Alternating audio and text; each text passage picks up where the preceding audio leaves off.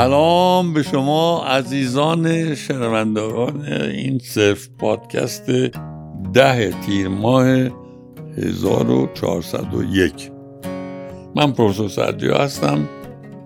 اول تابستون. حالم خوبه؟ امیدوارم حال شما خوب باشه. با گرماشم می‌سازم. امیدوارم شما بسازم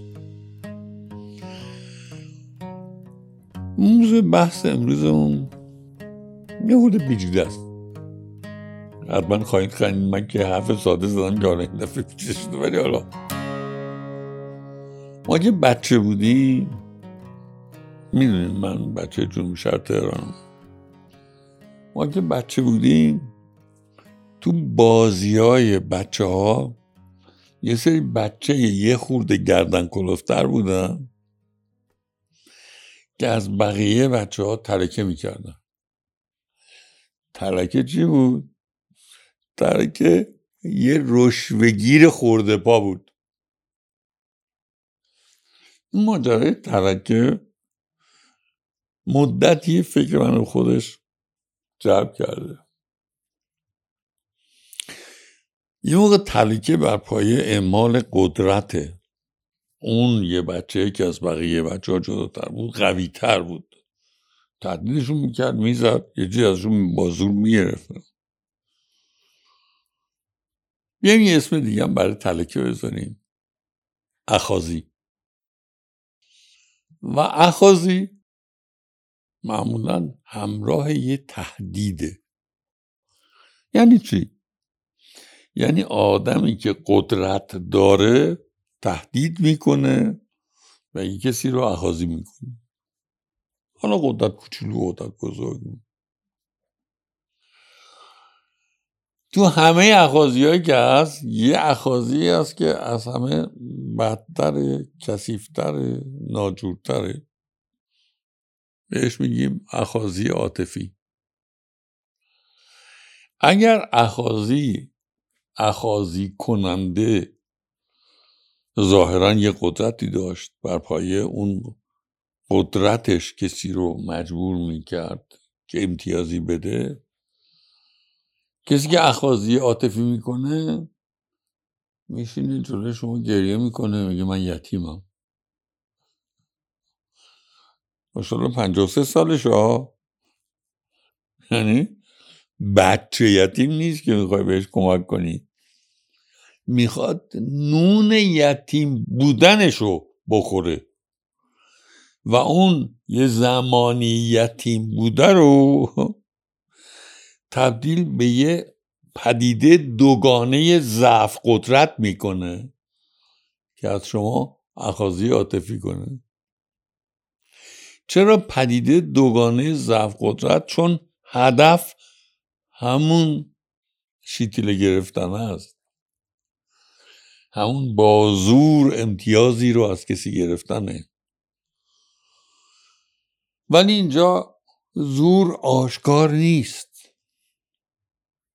کسی که اخازی عاطفی می‌کنه پس فطرتیش در اینه که یه ضعف خودش رو تبدیل به زوری می‌کنه که توسط اون ضعف خط فاصل زور از مخاطبش امتیاز ناحقی بگیره.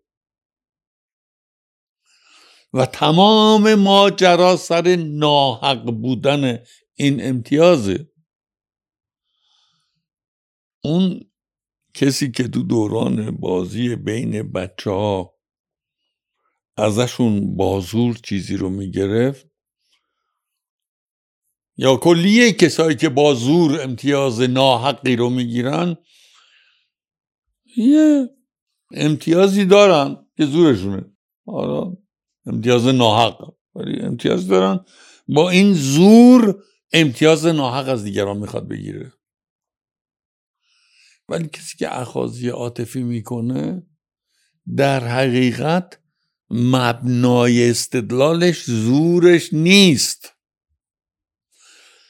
در حقیقت یک بدبختی یک ضعف فرضی یه دورانی از زندگیشه که حالا از اون ضعف فرضی اون دوران زندگی از مخاطب می‌خواد امتیاز بگیره.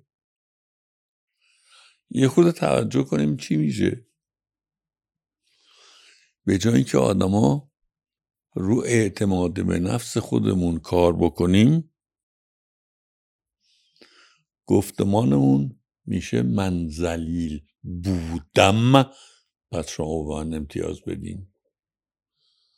من بیچاره بودم.